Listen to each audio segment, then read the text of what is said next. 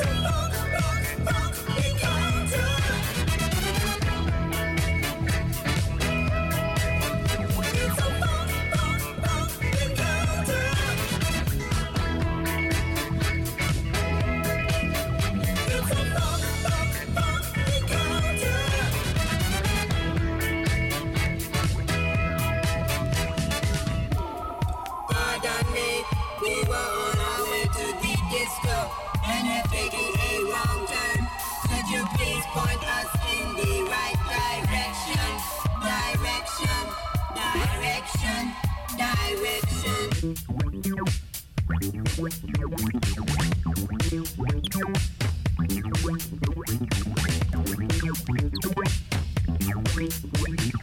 you.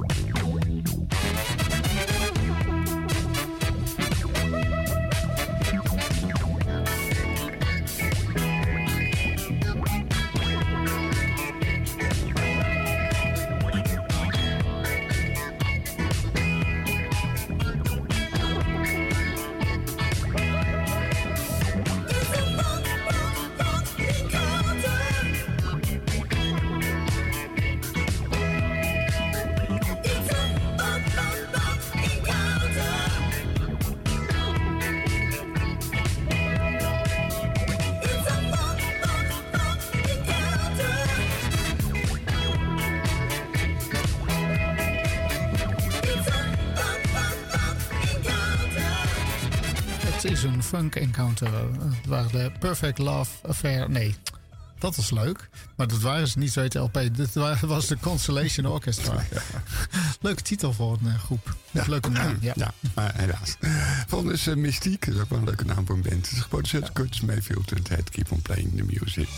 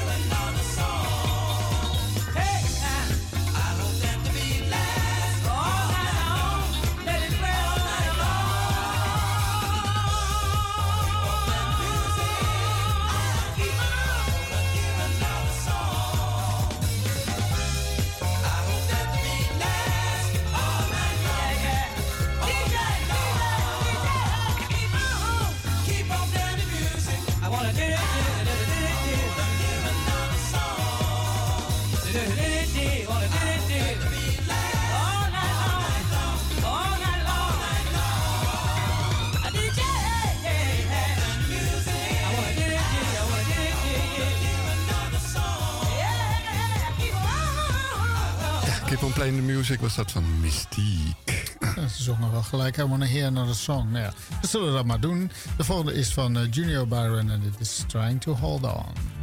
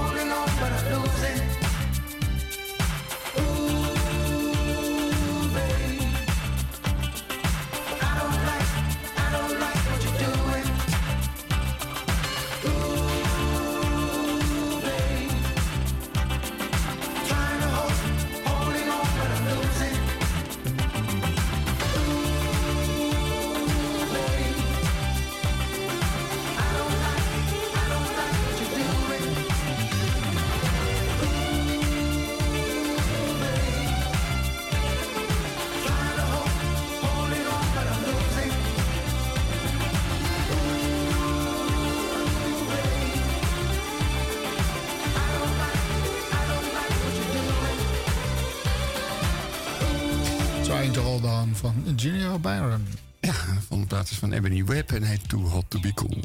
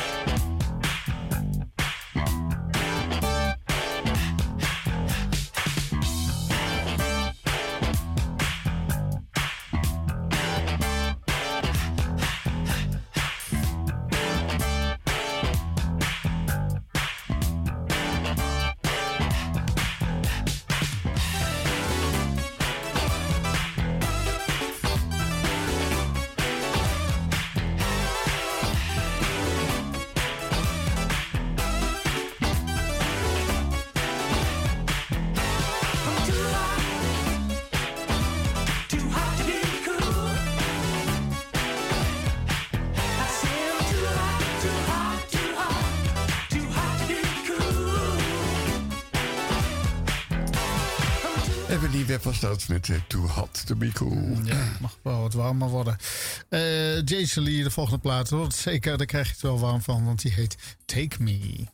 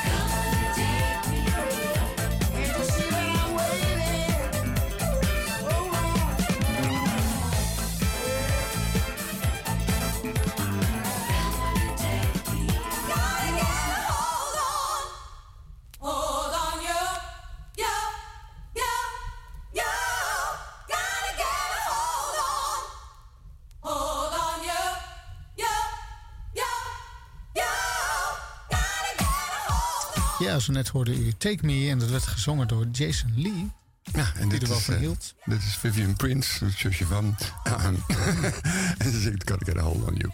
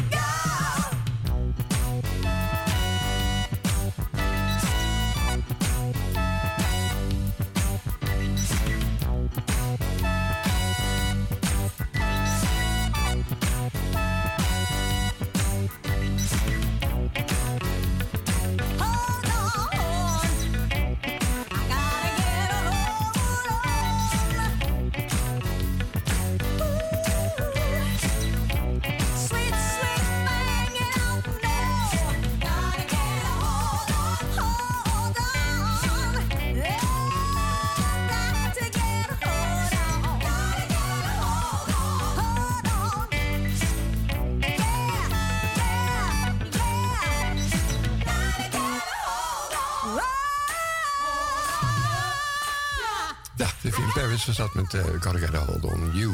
Ja, dan gaan we tegen het einde van de show. Maar het is niet de laatste plaat. Maar ja, zo klinkt het misschien wel. Uh, dit is Step by Step en dit is Peter Griffin.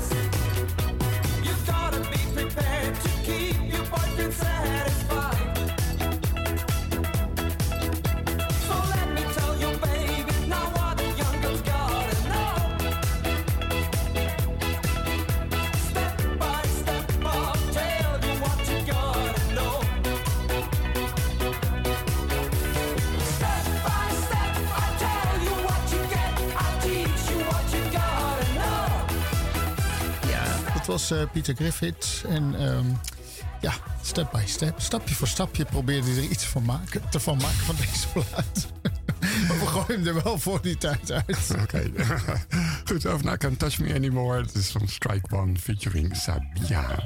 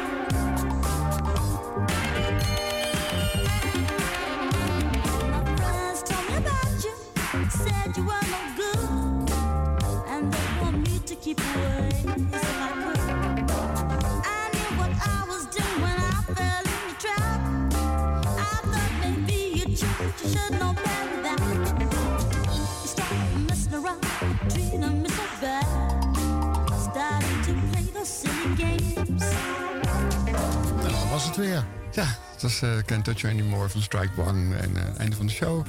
Eh, volgende week zijn we er weer. Eh, regenen en wederdienst.